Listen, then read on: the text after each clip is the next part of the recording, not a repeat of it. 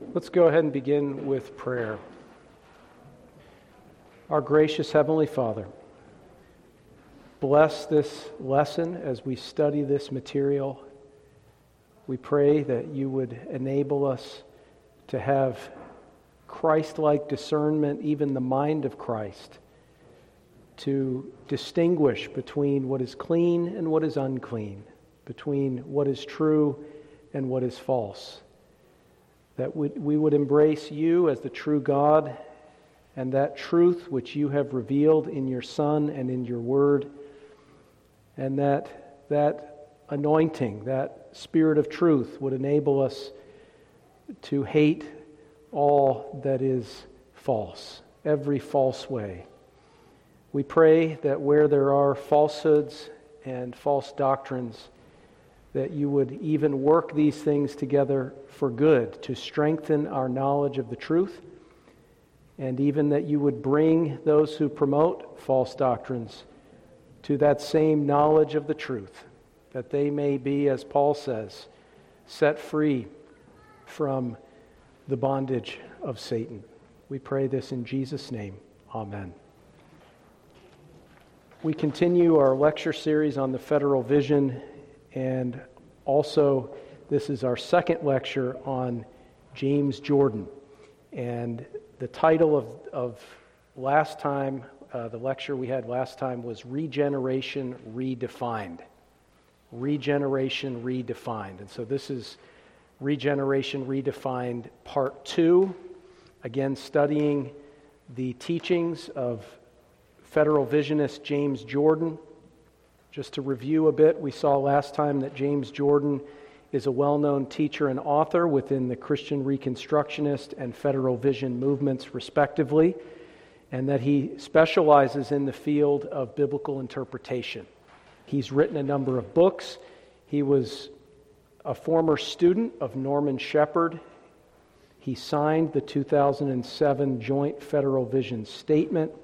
He utilized Biblical Horizons, which is an organization that he founded, which produced a newsletter on a regular basis. He utilized that means to produce a number of resources that are still available online at the Biblical Horizons website.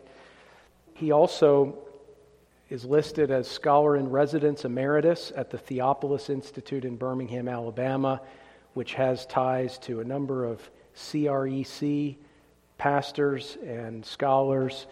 The president is Peter Leithart, a federal visionist advocate, and uh, it's right nearby Rich Lusk's CREC congregation. Jordan was honored in 2011 with a Festschrift with essays in his honor, and among the authors were a number of federal visionists, including Doug Wilson. And Wilson currently offers James Jordan's 11 part hermeneutics course, How to Read the Bible, on the Canon Press app. So if you pay the subscription every month, you have access to that course, How to Read the Bible. So obviously, Wilson and his group thinks that James Jordan is the guy that you want to have teach you how to read the Bible. He also has numerous lectures and talks on the Canon Press app on Old Testament studies, New Testament studies, various theological topics, including a series advocating Paedo communion, which is a topic we're going to get to, God willing, very soon.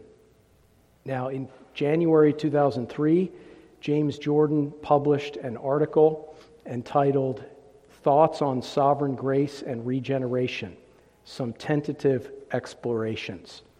In that article, he seeks to defend federal vision assertions regarding baptismal regeneration by, in his words, attacking, uses the word attack. What's he attacking? He's attacking the historical, biblical, and confessional definition of personal regeneration and positing a radical new definition. Now, we've seen those quotations in the previous lecture. We're not going to go over that information again, but let me just give you the quotation from your handout, which is listed under 2b. Quote, I want to take up the question of regeneration as it is commonly understood in Calvinistic circles since the time of the Synod of Dort. My thesis is that the Bible does not teach that some people receive incorruptible new hearts that some people are as individuals regenerated. End quote. So it's very clear. Jordan is attacking and seeking to discredit the Reformed doctrine, and I would say this is just the basic evangelical doctrine, Bible believing doctrine, Christian doctrine of regeneration, personal, individual regeneration. So he's denying that some people receive incorruptible new hearts. He's denying that some people are, as individuals, regenerated. Now, why does Jordan do this? We saw last time. It's because when he comes to Paul's epistles, Jordan sees that Paul sometimes addresses the entire churches as elect and regenerate. Paul's writing to Ephesus or Philippi, Corinth. He, he addresses these entire churches at times as if they were elect and regenerate. And he says, therefore, these terms must apply equally to all baptized persons. Of course, he's a Paedo Baptist, so now he's saying that the whole church, all the baptized members, are elect and regenerate according to these statements of Paul. That includes the infants. But then he redefines what it means to be elect and regenerate. He says it's not to be elect unto salvation and final perseverance, such that heaven is a lock, but rather to be chosen for church membership, and yet you could later fall away. And so 1 Corinthians 1, Ephesians 1, these statements about being elect and sanctified and, and uh, chosen and from the foundation of the world, predestined. He says that is a predestination merely unto church membership from which one could fall away and go to hell. We saw the citations, and you can see them in your handout. Uh, we then saw that according to Jordan, all baptized church members, including those who ultimately go to heaven and those who ultimately go to hell, are equally elected, regenerated, and justified. So he's not saying, well, everybody in the church is elect in this general sense, but the ones who eventually get to heaven have a unique election, a unique sense of regeneration. He's saying, no, in fact, the person who is a member of the church who eventually goes to hell and the person who's a member of the church who eventually goes to heaven are at their baptism equally elected, equally regenerated, and justified, such that those who later fail to persevere actually lose their election, regeneration, and justification. We saw the quotations there that are listed in your handout. Next, we saw that according to Jordan, all baptized church members are redeemed by Christ's atoning death. Some are redeemed permanently, that is, those who persevere, and others are redeemed temporarily, that is, those who fall away. And again, you're seeing here not only a denial of the biblical doctrine of regeneration, but you're also seeing a denial of the biblical doctrine of the perseverance of the saints. And Hebrews 7 verse 25, that Christ saves to the uttermost all who come to God through him and ever lives to intercede for them so that they don't fall away. Philippians 1 6, that if God begins a good work in you, he promises to complete that good work even to the day of Christ.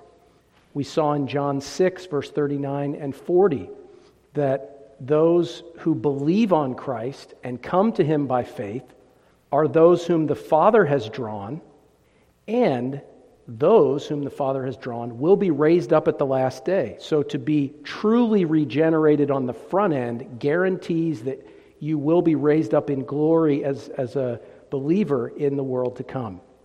From beginning to end, there is that perseverance of the saints, that eternal security rightly understood.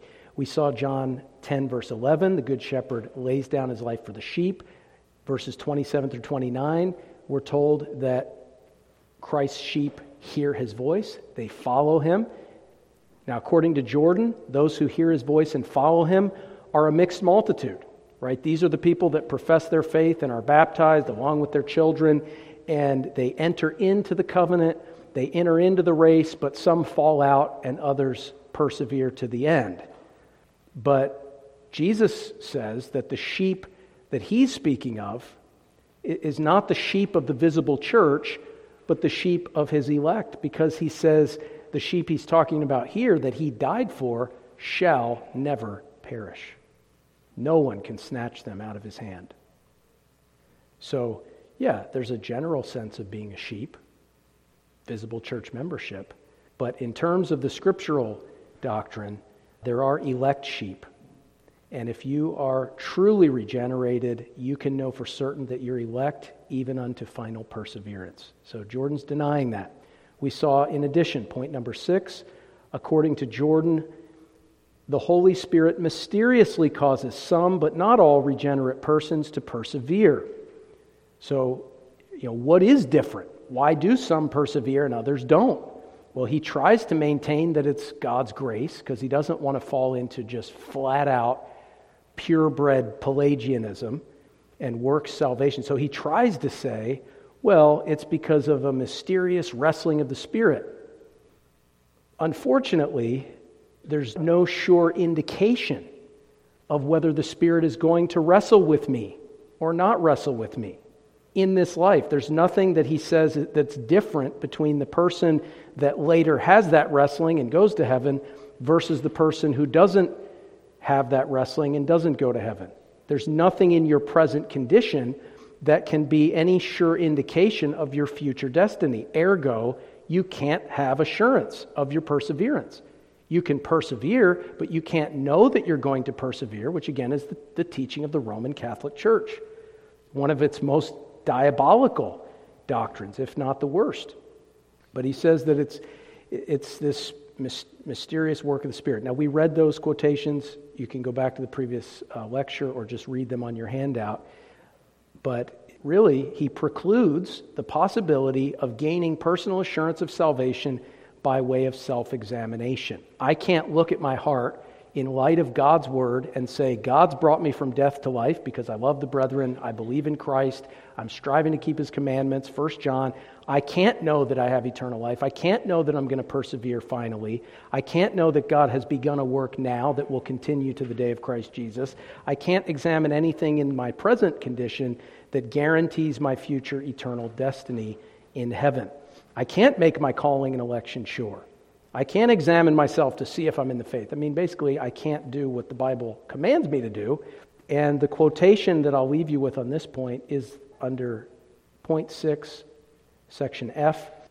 He says, People don't know because they can't know whether these promises apply to them or not. End quote. So, how do you like that? No way of finding assurance of salvation. Well, let's pivot now to number seven as we continue our discussion of regeneration redefined. And this is my summary, and then we'll get into his direct quotations. According to Jordan, regeneration does not involve the permanent spiritual transformation of the sinner's fallen human nature. In other words, it's not the sinner's nature that's changed. It's not, as Jordan would say, a metaphysical change, not a change to one's nature, but only a temporary change in the status of the sinner's relationship to God. In other words, it's not metaphysical, it's relational. Your nature doesn't change at your conversion or whatever he wants to call it. Your nature doesn't change at your so called regeneration, but rather it's just a change in the status of your relationship to God, the continuance of which hinges on your perseverance. So, regeneration doesn't change who and what you are, it just changes your identity in relation to God, it changes your status, and you only get to keep that status if you persevere. And there's no guarantee that you will persevere unless the Spirit mystically, mysteriously wrestles with you versus other people you know, no way to know. let's look at these quotations. First, quote, James Jordan Is it God's plan that all who receive a metaphysical new birth will also continue to the end? In other words, he's saying, is the Reformed view correct? Because that's the Reformed view. Or is it God's plan that some who receive such a new birth will fall away and be damned? If we conceive of this new birth as a metaphysical change, change of nature, it does become possible to think that anyone receiving it must persevere because he or she has become a different kind of human being. He goes on. If, however, the new birth is entrance into a new relationship with God, it is clear that a person loses his new life if he apostatizes from that relationship with God. End quote.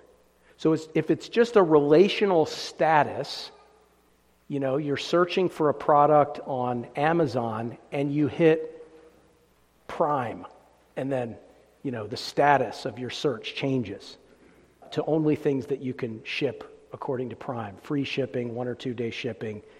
Uh, but then if you hit it, if you tick that button again, then it goes off of that and it doesn't offer only items that are sh- shipped by Amazon Prime. Okay? It, that's what he's saying. Regeneration is just a status change. You, you hit the button, you undo what you did. You do it, you undo it. It's, it's very simple because regeneration can easily be undone because it's not a change in your nature, as if you're becoming a new type of human at your regeneration and then you lose your salvation and you become a different type of human and, and you're just morphing like the Incredible Hulk back and forth.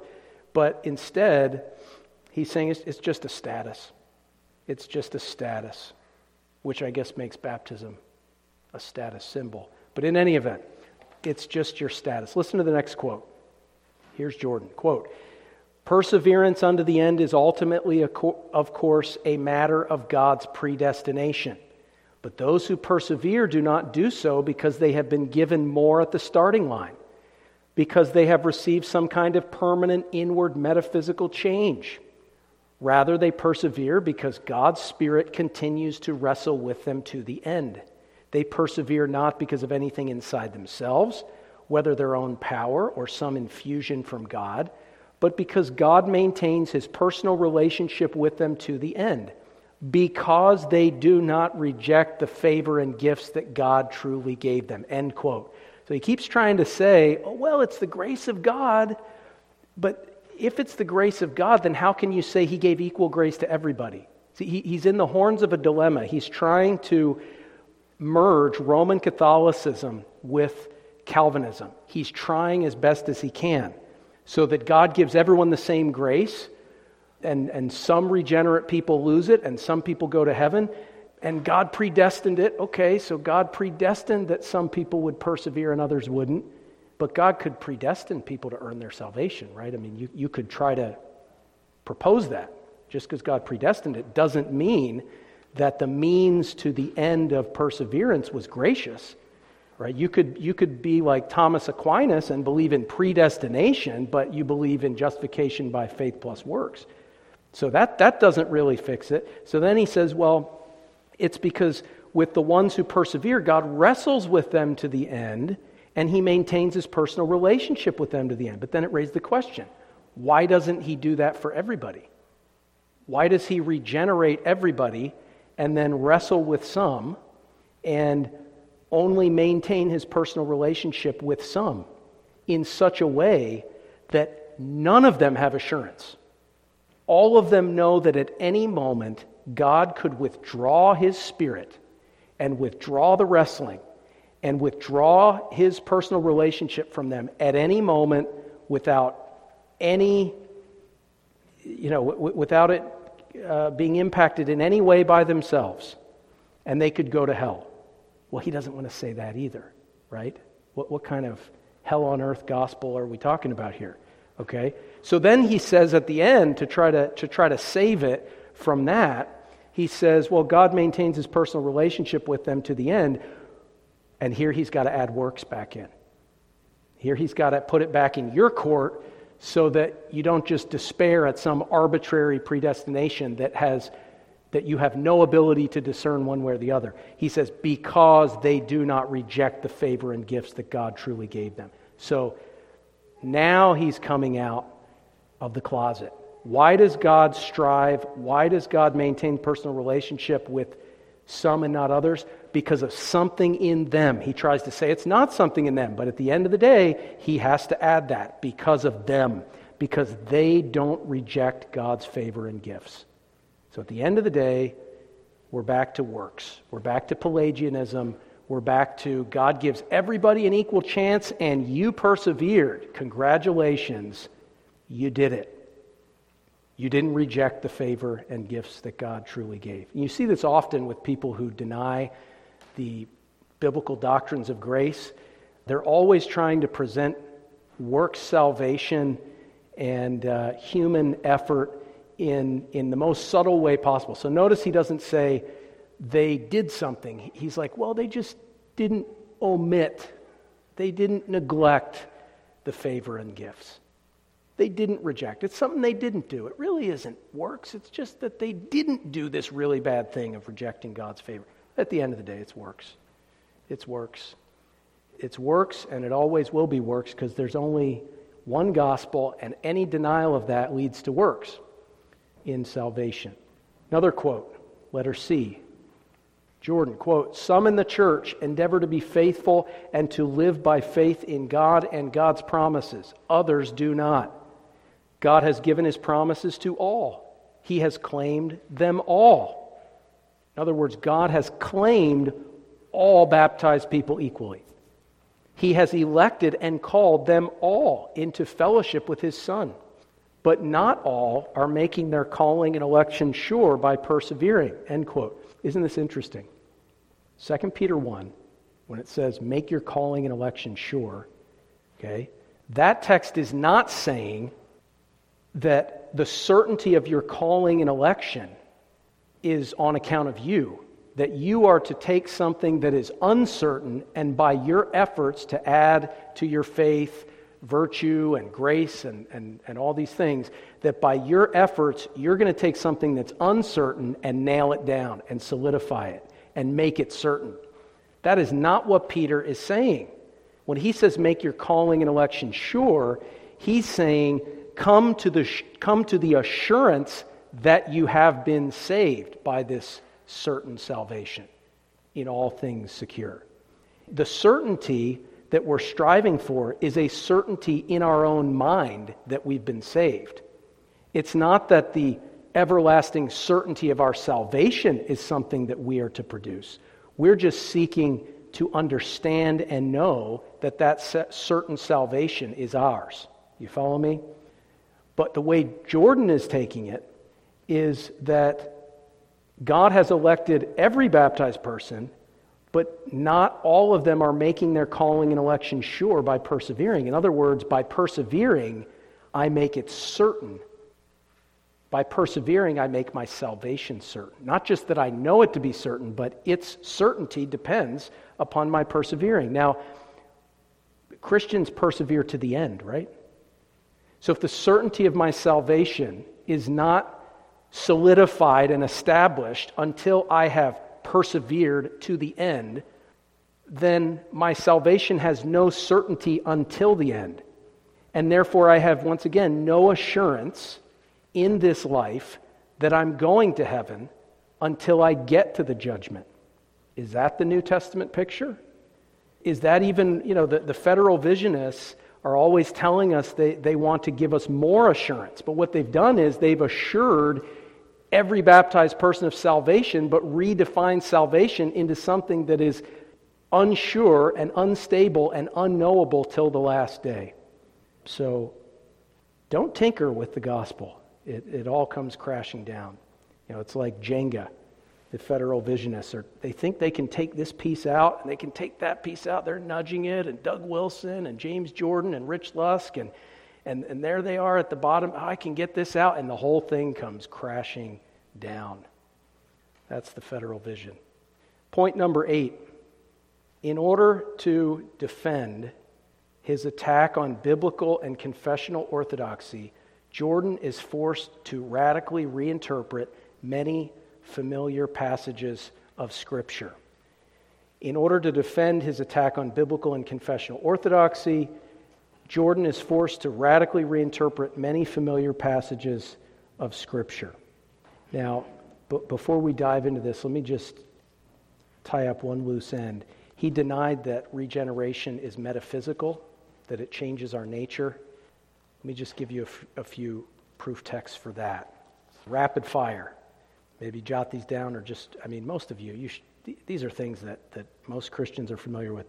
Ephesians 2, verse 1 And you he made alive who were dead in trespasses and sins, in which you once walked, according to the course of this world, according to the prince of the power of the air, the spirit who now works in the sons of disobedience, among whom also we all once conducted ourselves in the lusts of our flesh, that's our nature, fulfilling the desires of the flesh and of the mind, and were by nature children of wrath just as the others.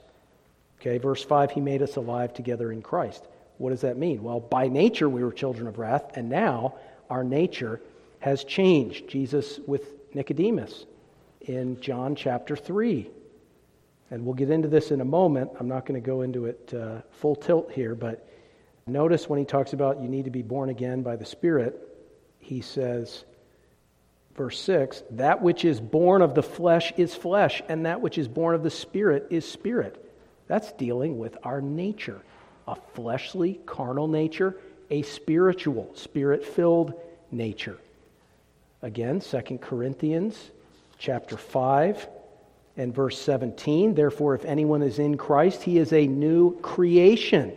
Old things have passed away. Behold, all things have become new. That's not just, you know, ticking the box, pushing the button, changing a status of relationship. That's a new creation, a new nature.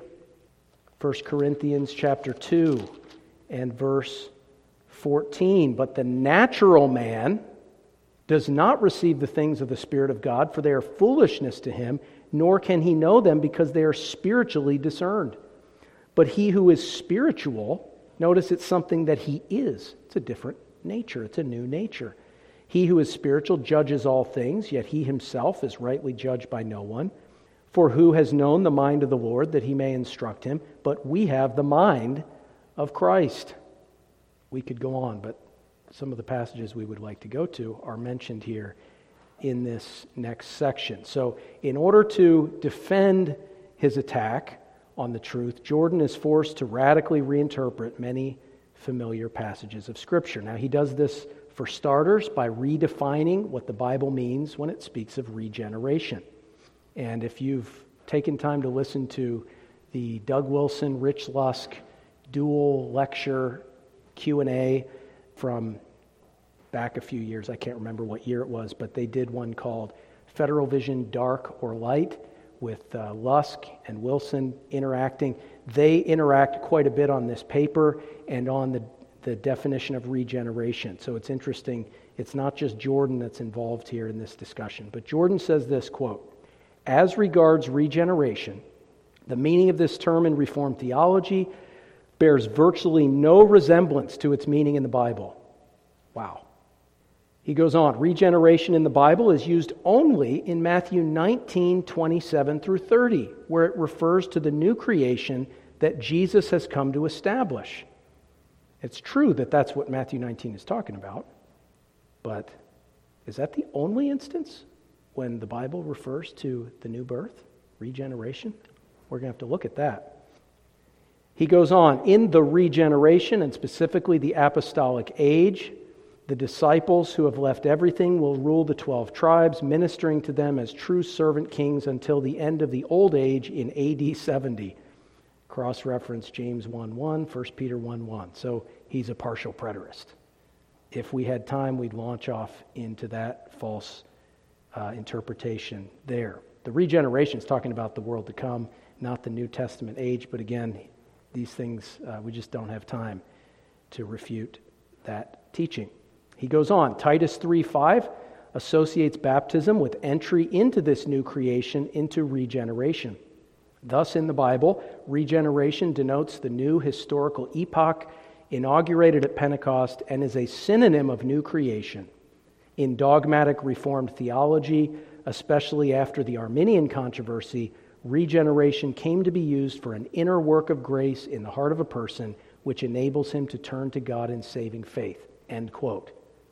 So he says, you've got Matthew 19, which is the regeneration, which is corporate. He thinks it's the New Testament church We would say it's the world to come, but either way, it's not personal regeneration. Titus 3 5 talks about the washing of regeneration, which, as we said before, you can, from the standpoint of Greek grammar, you can flip a coin as to whether it's saying that regeneration is a washing or that the washing of baptism is regeneration. So, theologically, from other scriptures, we're obviously going to say that regeneration is a washing. We're not going to embrace baptismal regeneration on the flip of a coin. But he, that's what he's basically saying. Those are the only instances. So, the regeneration is the New Testament church. Baptism brings you into it, therefore, baptismal regeneration. But is that the only place where the Bible speaks of regeneration? It's only a, a shallow method of searching that leads you to that conclusion. John chapter 3, we're, we're all familiar with this. Verse 3 Jesus answered and said to Nicodemus, Most assuredly I say to you, unless one is born again, anagenao. Ana meaning either from above or again. In this case, because it's a second birth, if you read the context, it's best understood as being born again or being born again from above. But the idea of again or re is definitely at the center of the context. So, verse 3 unless one is reganao, reganaod, regenerated. And notice it's one, unless one doesn't say unless the whole nation of Israel, the whole world, the whole corporate body of God's faithful baptized. No, he says unless one, unless an individual, unless one is reganaod, regenerated, he, not they, he cannot see the kingdom of God. Verse 4 Nicodemus said to him, How can a man, not all Israel, how can a man be born? When he is old?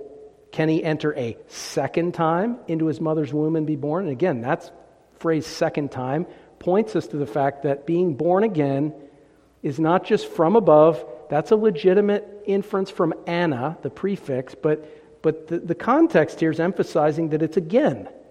It's a reganao, a second birth, or really a, a second conception. The word can be used either way. Jesus answered, Most assuredly I say to you, unless one is born of water and the Spirit, he cannot enter the kingdom of God. This is a pivot to Ezekiel 36. That which is born of the flesh is flesh, and that which is born of the Spirit is spirit. Do not marvel that I said to you, plural, you, plural, must be born again. So he begins with the individual, and then he says it's true for everybody. It's true for all Israel not that it's fundamentally corporate, it's fundamentally about one and about he and about thee. But then he expands it to you, you all. This is true of all God's people. They all come into the world conceived and born in sin. They all need to be regenerated, born again. That's not regeneration, it is regeneration. Somehow it didn't make Jordan's list. We saw 2 Corinthians 5:17, if anyone is in Christ, they're a new creation. How's that not regeneration? It's recreation. They're recreated in the image of God. We could go to Ephesians and Colossians for that, in, in holiness and righteousness and knowledge. After the image of God, that's a recreation, a regeneration. We see it in James chapter 1, verse 8 sorry, chapter 1, verse 18. Of his own will, he brought us forth, same idea, by the word of truth, that we might be a kind of first fruits of his creatures, regeneration. And 1 Peter 1 22, since you have purified your souls in obeying the truth through the Spirit in sincere love of the brethren, love one another fervently with a pure heart having been born again. Why doesn't that make the list? See, these guys are shady. It's like a, a used car salesman. When you go through the, um, the Carfax report, why didn't he mention that? What about this accident? Jordan's not being forthright with us here, or he just didn't, didn't do his diligence. Having been born again, not of corruptible seed, but incorruptible. But he just denied that people are born again with an incorruptible nature. Oops. Through the Word of God. Well, I thought it was baptism. I thought baptism regenerated us with a corruptible heart that we could lose. Wait a second. Having been born again, not of corruptible seed, but incorruptible, through the Word of God, which lives and abides forever, because all flesh is as grass, so on and so forth. The Word of the Lord abides forever. Now, this is the Word which by the gospel was preached to you. Chapter 2, verse 2 As newborn babes desire the pure milk of the Word, that you may grow thereby. Why aren't any of these passages in his list?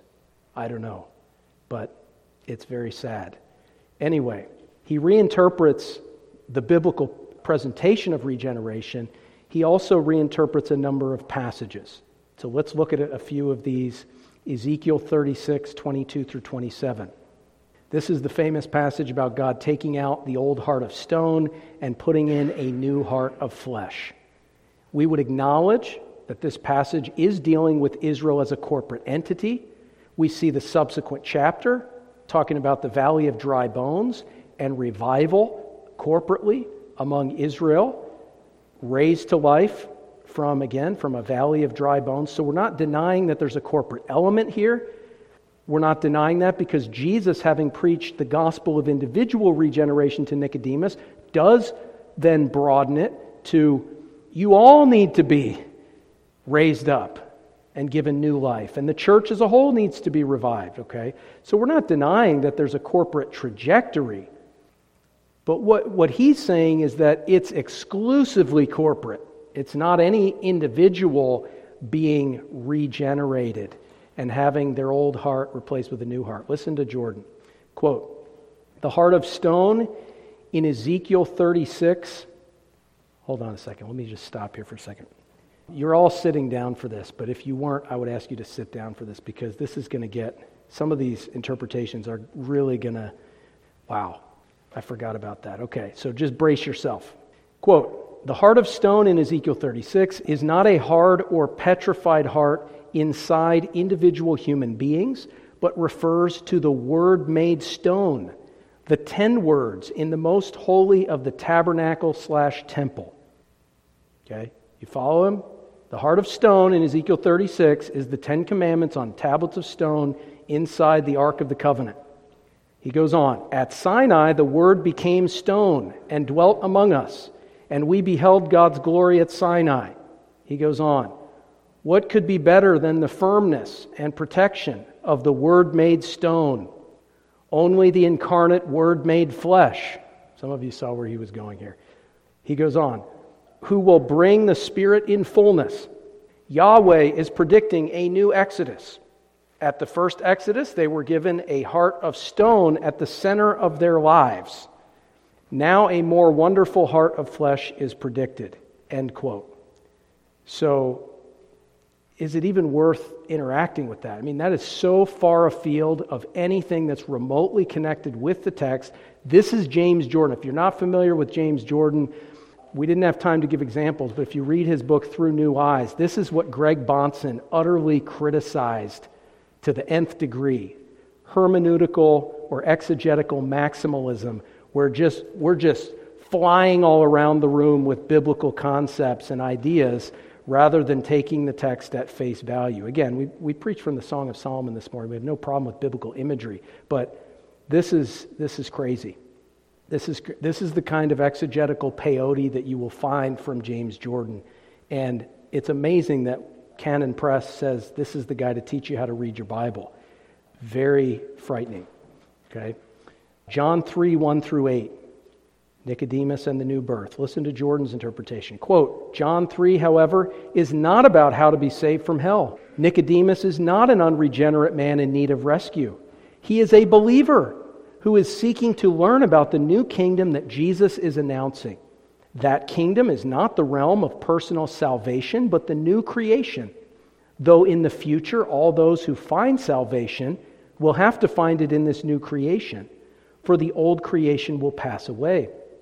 He goes on, entrance into the new creation, thus, is what John 3 is about. That entrance is by baptism, water baptism.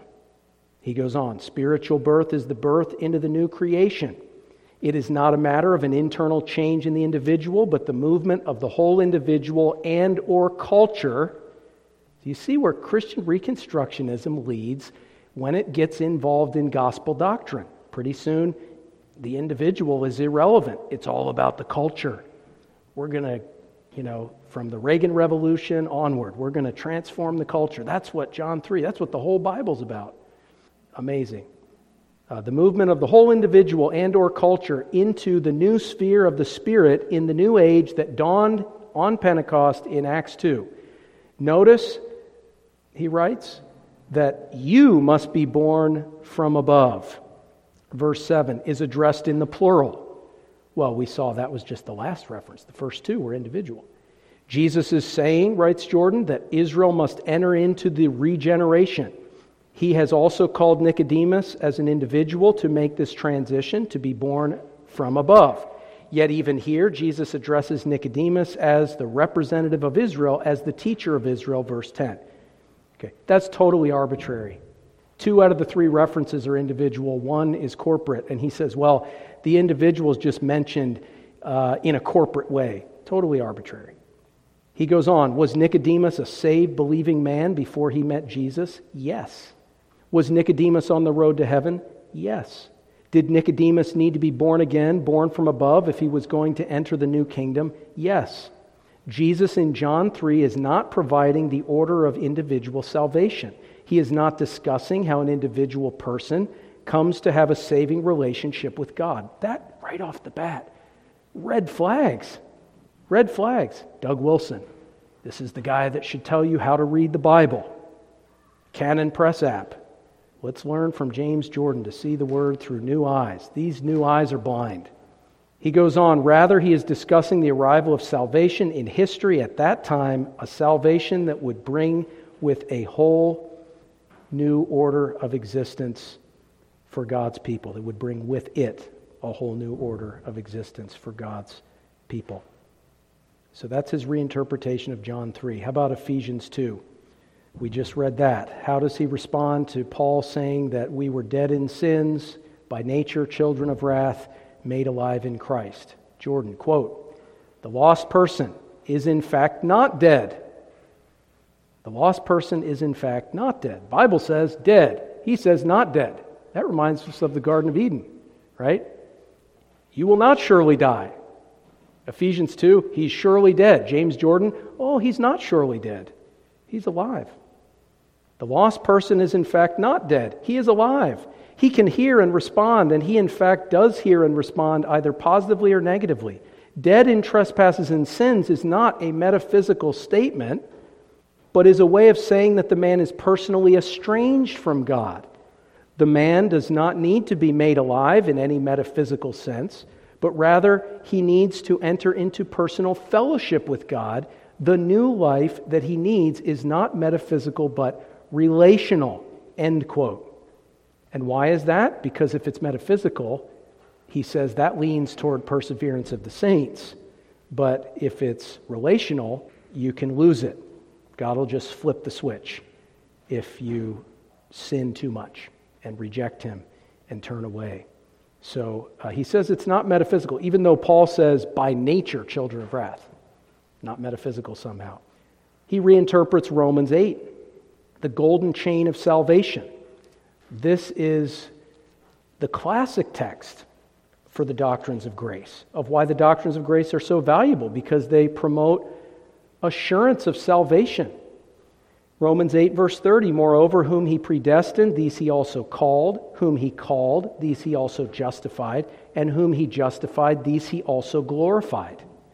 So if you've been called by the gospel, and brought to faith, and you've been justified by faith, then you can be assured that based on the predestinating will of God, that you will be glorified in the world to come. Now, Jordan says, well, it's, it says glorified in the past tense, so he thinks glorified refers to your adoption.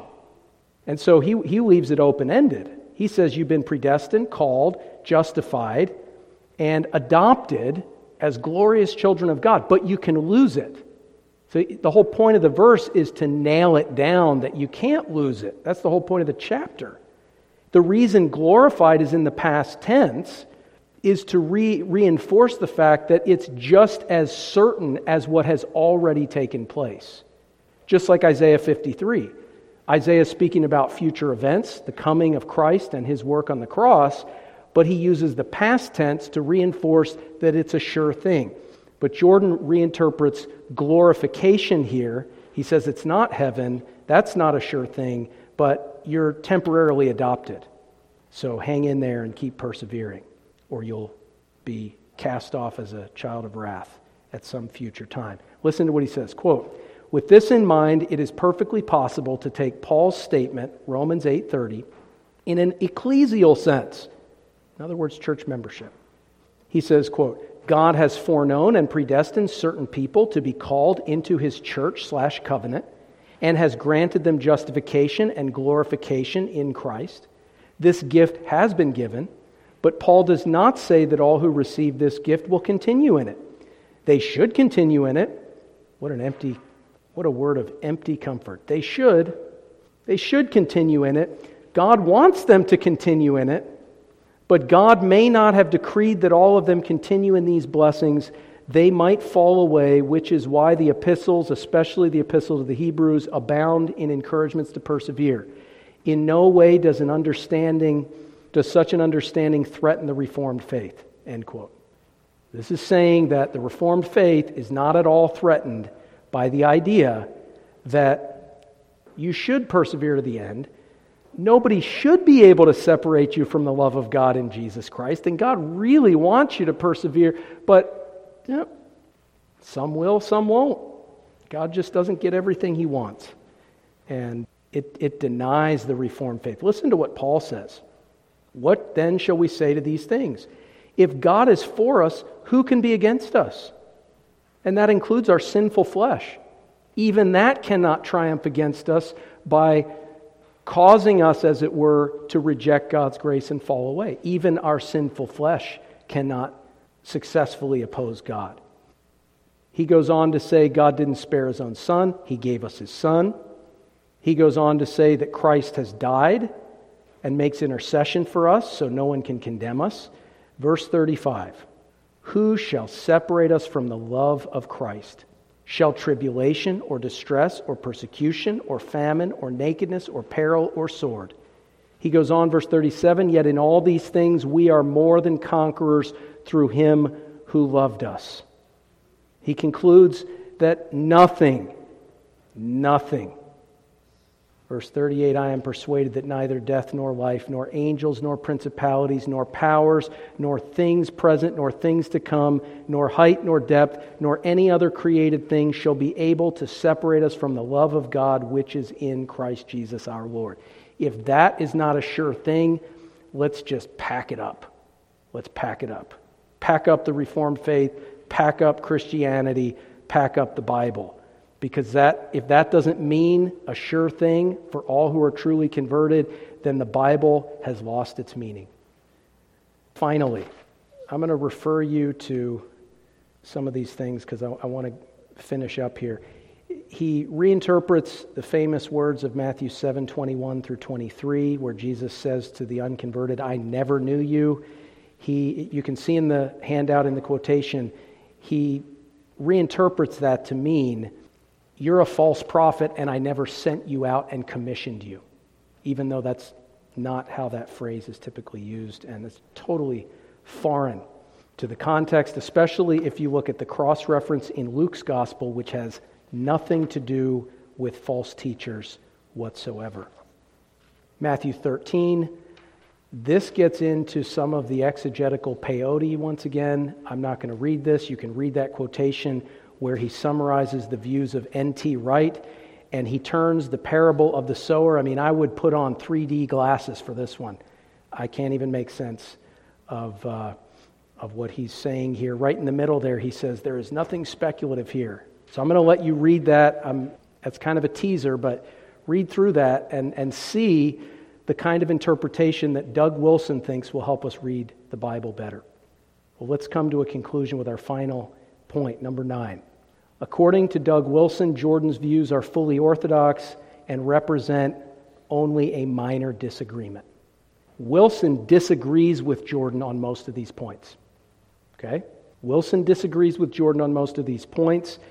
He makes that clear in the Federal Vision Light or Dark lecture with, with uh, the Q&A with Rich Lusk in 2005. He makes that clear.